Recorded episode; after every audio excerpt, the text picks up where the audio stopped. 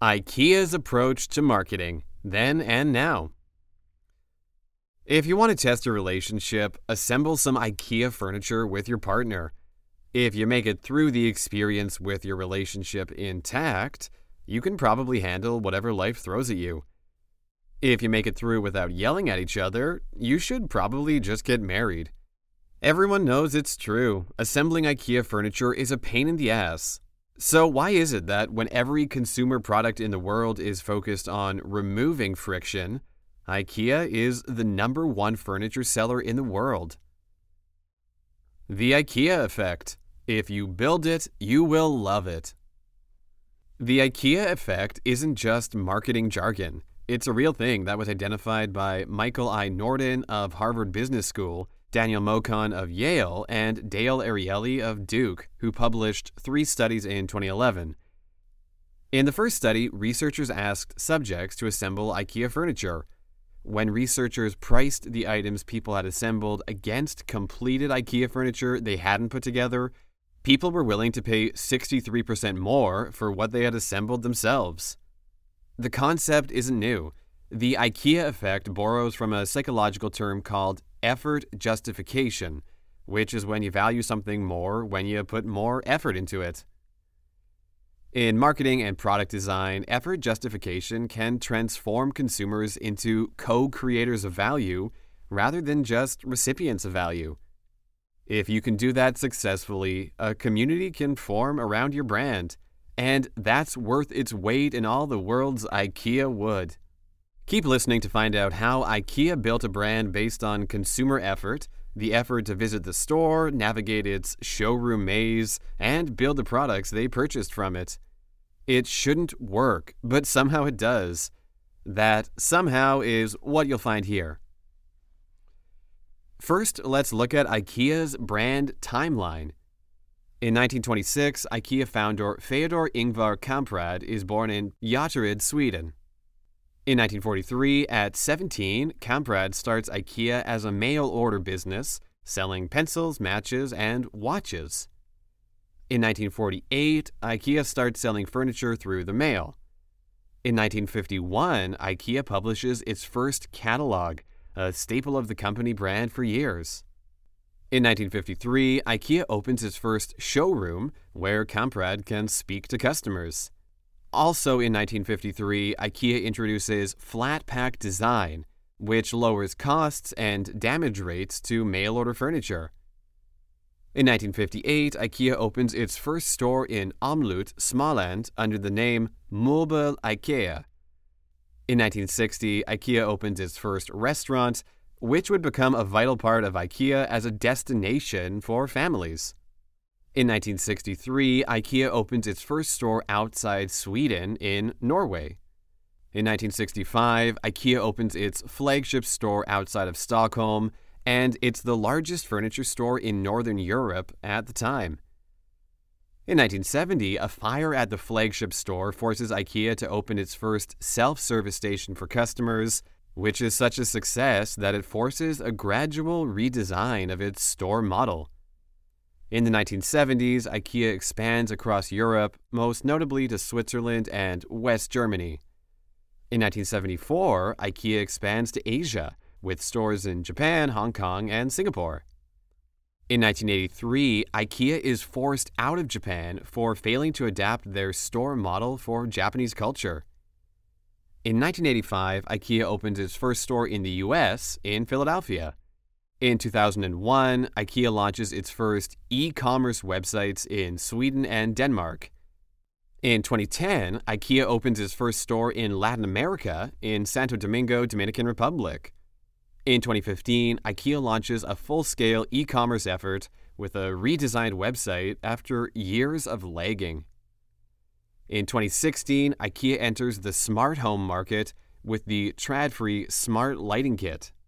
In 2017, IKEA launches the IKEA Place iPhone app, which allows customers to place furniture in their homes with augmented reality. And in 2021, IKEA launches IKEA Studio, an iPhone app that allows people to design rooms with IKEA furniture. Masters of Experiential Design why the IKEA showroom is annoying and brilliant. The average size of an IKEA store is 300,000 square feet, or five football fields. You wouldn't know it, however, because the showroom is designed to make you feel like you're in a small home. In most department stores, you can make your way to a section that has the product you need. That freedom of choice doesn't exist inside an IKEA. Instead, you're forced to surrender your petty wants and needs to IKEA's showcase of the life you could be leading inside their curated spaces. IKEA's one way circular showroom design, what they call the long natural way, is both annoying and effective at increasing sales. If you've ever walked into IKEA to buy bowls and walked out with hundreds of dollars worth of household items, you know what happened. You walked through their kitchen showroom, saw your bowl sitting on an actual table with actual place settings, and soon enough you were convinced you needed a whole dining set. This happens in part because of a sense of urgency.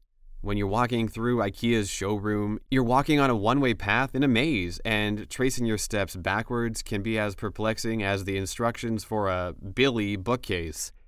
As a result, your brain registers the here and now as your only chance to pick up an item and decide to buy it. The psychological manipulation would be infuriating if it weren't so damn pleasant. In China, IKEA creates such a comfortable environment that they encourage store visitors to take naps on the furniture. But if you ever find yourself frustrated and lost in IKEA, you can throw up your hands and curse the Guggenheim name. In the early 1960s, IKEA founder Ingvar Kamprad visited the Guggenheim Museum in New York. When he was there, he noticed the way his journey through the museum had been tightly controlled and directed. The Guggenheim's architecture and interior design left him no choice but to climb to the top of the building and ultimately end up in the store, an experience you know all too well if you've ever been to a museum or art gallery. When Kamprad went back to Sweden and began to design IKEA's flagship store just outside Stockholm, he remembered his trip to the Guggenheim. Why couldn't he control his customers' IKEA experience in a similar way? It was a bold move that could have easily backfired, but it didn't, because he also transformed the IKEA experience into one worth having. IKEA as a destination, store, or theme park. You might think IKEA is just a store. You'd be wrong, my friend. First, think of the effort it takes to get yourself to an IKEA most IKEA stores are located outside urban settings where there's enough space for one store to take up five football fields. If you looked up the walk score of an IKEA, it's probably something like a 2. IKEA parking lots are like the ones at a theme park. If you don't remember your zone, your car may be forever lost to the space time continuum.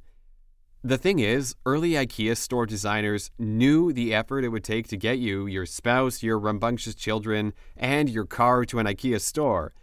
So they made a few key decisions that transformed IKEA from Walmart vibes to Disneyland vibes. Number one, IKEA launched a restaurant. IKEA's Swedish meatballs are now one of the most recognizable symbols of the brand. But that's only one reason why IKEA's restaurants are so integral to the company's success. Food keeps people in one place. Given the amount of time it takes for someone to navigate the store's showroom experience, browse the marketplace, then collect flat pack items in the self service section, the least IKEA can do is feed people as part of the process. And the food is cheap. You can get a frozen yogurt cone for a buck. IKEA's low price point on meals is by design. When customers see affordable food prices, they're more likely to think larger items in the store are just as affordable. In 2019, IKEA's food sales accounted for 5% of its revenue. While that might not seem significant, it's nothing to scoff at when you learn IKEA's total revenue for that year was $39.34 billion. Number two, IKEA is proud of its Swedish origins. An IKEA store is as close to Sweden as many people will get. Sweden lends its reputation for utilitarian, minimalist design to the IKEA brand and customers who set foot inside an IKEA store immediately sense this same ethos. Here's a fun fact IKEA's iconic blue and yellow logo, similar to Sweden's logo, wasn't always so. IKEA's original logo was red because founder Ingvar Kamprad associated it with low prices. You can still find red as an accent color in IKEA's visual identity. Number three, IKEA created a play area for children. Ever hear of Småland? It's a province in southern Sweden, and it's where children can play at an IKEA while their parents argue over which sofa is more comfortable. Theme parks have rides. IKEA has a ball pit. Småland comes with licensed staff who take care of children for a whole hour for free. Kids can color, play with toys, or watch movies. Parents even get a little pager in case their children hate the whole experience and start crying.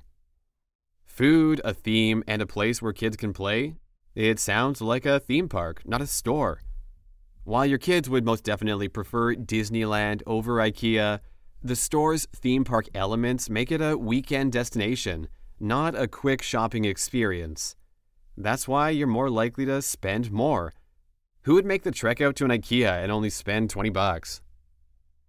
The key takeaways so far 1. Create co creators of value. Customers are likely to spend more money when they have to work for the product. Effort justification contradicts rules about reducing friction. 2. Experience design matters. IKEA is a successful company because they designed their showroom to create urgency and increase sales. And three, IKEA is a destination, not a store. You run into Walmart when you want a quick shopping trip. You go to an IKEA when you're ready for a shopping experience. The IKEA catalog 70% of the marketing budget? It's the end of an era in 2021, IKEA stopped producing its catalog.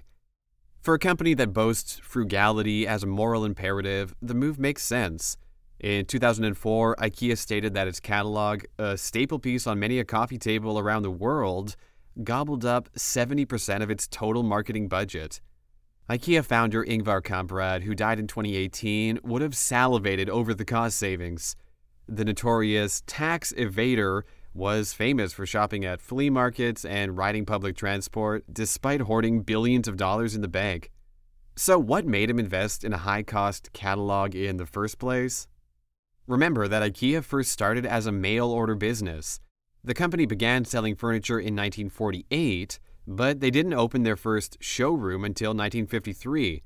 As a way to advertise available products and give away coupons, Kamprad published a pamphlet in 1950, then a proper catalog in 1951. He wrote most of the catalog copy himself during the 1950s.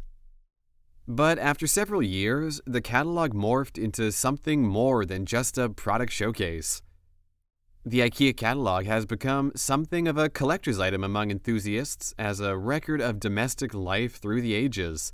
Some people read it cover to cover, and they anticipate its arrival just like they would for a new release from their favorite author. In 2015, German literary critic Hellmuth Karasek was even compelled to review the IKEA catalog like he would any other book. The characters are forced to crowd themselves between the furniture, he jokes. They seldom get their say, they barely speak coherently, and yet this work has become such a success. 70 years after its launch, IKEA has immortalized its catalog into an exhibition at the IKEA Museum in Älmhult, where the first store was built. As part of the exhibition, you can find out more about how the catalog was produced and stage your own cover photo shoot with furniture from 1973. Why is a catalog so deserving of the kind of preservation usually reserved for historical artifacts? While part of the answer lies in the sheer number of catalogs produced, a deeper reason has to do with the company's ability to modify its offer based on cultural norms, which hasn't always gone as planned.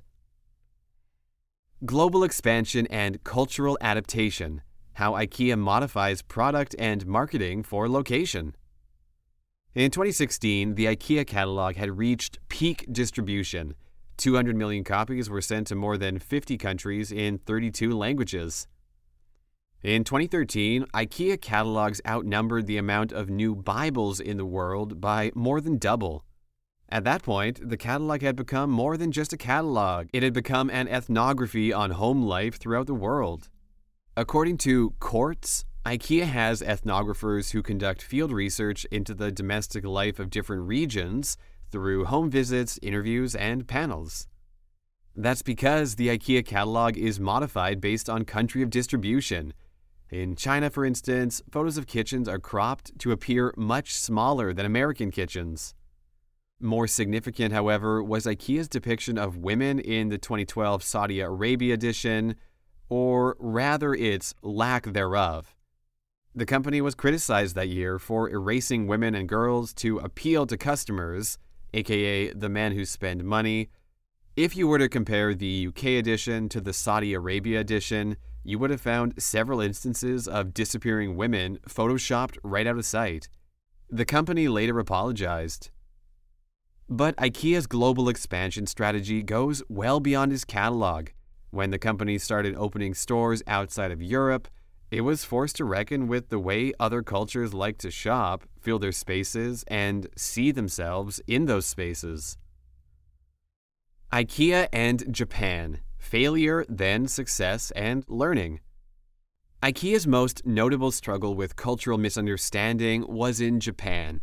While they initially opened a store there in 1974, they were forced to pull out in 1986 after years of declining sales. Turns out the average Japanese customer hated IKEA's store layout and DIY furniture philosophy. Customers had no way to transport flat packs of furniture home to their small apartments. And the store displays looked too European. A Japanese customer couldn't envision themselves living in the typical IKEA display room. When IKEA re entered the Japanese market in 2006, the company performed extensive research and adapted their displays to resemble more of the Japanese way of life. They replicated this research in South Korea in 2014 when they conducted 900 interviews and home visits before setting up displays optimized for smaller bedrooms. IKEA and India New materials for hot weather. IKEA opened its first store in India in Hyderabad in 2018 Almost 40,000 people visited the store on opening day. India represents a massive potential market for IKEA, but the company has had to make some modifications to their products to accommodate the country's searing hot climate. As reported by the New York Times, untreated pine furniture just doesn't adapt well to heat, so IKEA uses different materials for all products shipped to India. Cultural norms have also informed IKEA's product design. In India, people use water to clean their floors, so product designers added risers to most furniture to keep it from getting wet. You'll also find more stools and folding chairs in an Indian IKEA to account for more surprise family visits. The key takeaways 1. Create something of cultural value. The IKEA catalog is a historical relic because it's more than a catalog, it's a cultural ethnography on domestic life. And two, adaptation equals survival. IKEA wouldn't have been able to expand globally without learning from its mistakes about how different cultures use their products through interviews and home visits. Augmented reality more design autonomy for customers. While IKEA may have officially axed their catalog in 2021, it seems like they've been preparing for a digital shift for years. In 2017, IKEA announced their augmented reality iPhone app, IKEA Place, which allows people to visualize true to scale IKEA products in their spaces. Much better than a printed catalog, a lot of people would say. If you've ever struggled to dig out your measuring tape so you can find out whether or not your living room can even accommodate a three seater couch, this app is for you. IKEA Place lets you browse 3D models of more than 2,000 products, so you can actually place them in your home before you trek out to a store. The key differentiator is the ability to show size. A previous version of IKEA's AR app was more or less like its catalog in digital form. You could place pictures in your space, but the app wouldn't give you much information about whether or not it would fit within certain dimensions. IKEA now claims the app shows the furniture's size at 98% accuracy with realistic representations of texture, fabric, lighting, and shadows. So, what does this mean for the future of IKEA? Are they abandoning their control freak tendencies and letting customers rely less on their physical stores? Maybe. IKEA has tripled e commerce sales between 2018 and 2021. But that's not what's most exciting about IKEA's digital transformation. Instead, they have their eye on the smart home. The future of IKEA smart home innovations and brand partnerships. In 2016, IKEA made its first smart home investment with the Tradfri Smart Lighting Kit. While some reviews say the setup is clunky, most people agree it's a good start if you want to dip your toes into smart home lighting without breaking the bank. But where the company is really making strides is with partnerships.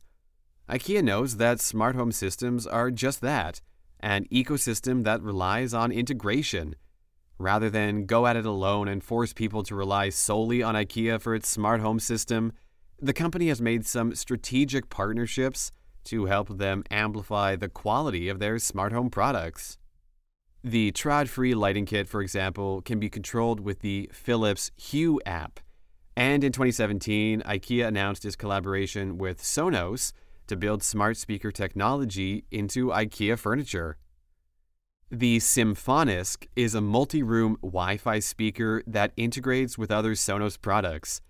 You can get it as a table lamp speaker or a bookshelf speaker, depending on your taste. They also integrate with other products in the Sonos family, like the Sonos One, Beam, Play 5, Play 1, and more. But the key here is full integration at a great price. So the speakers also integrate with your Tradfri lights and your IKEA smart blinds, meaning you can automate morning sequences where your blinds go up, your lights turn on, and your music starts playing automatically. While IKEA may have solid competition with Wayfair nipping at their heels, it's clear the company is going to be around for a long time. The question now is how affordable will they make the smart home? And will they be able to replicate their theme park brand online?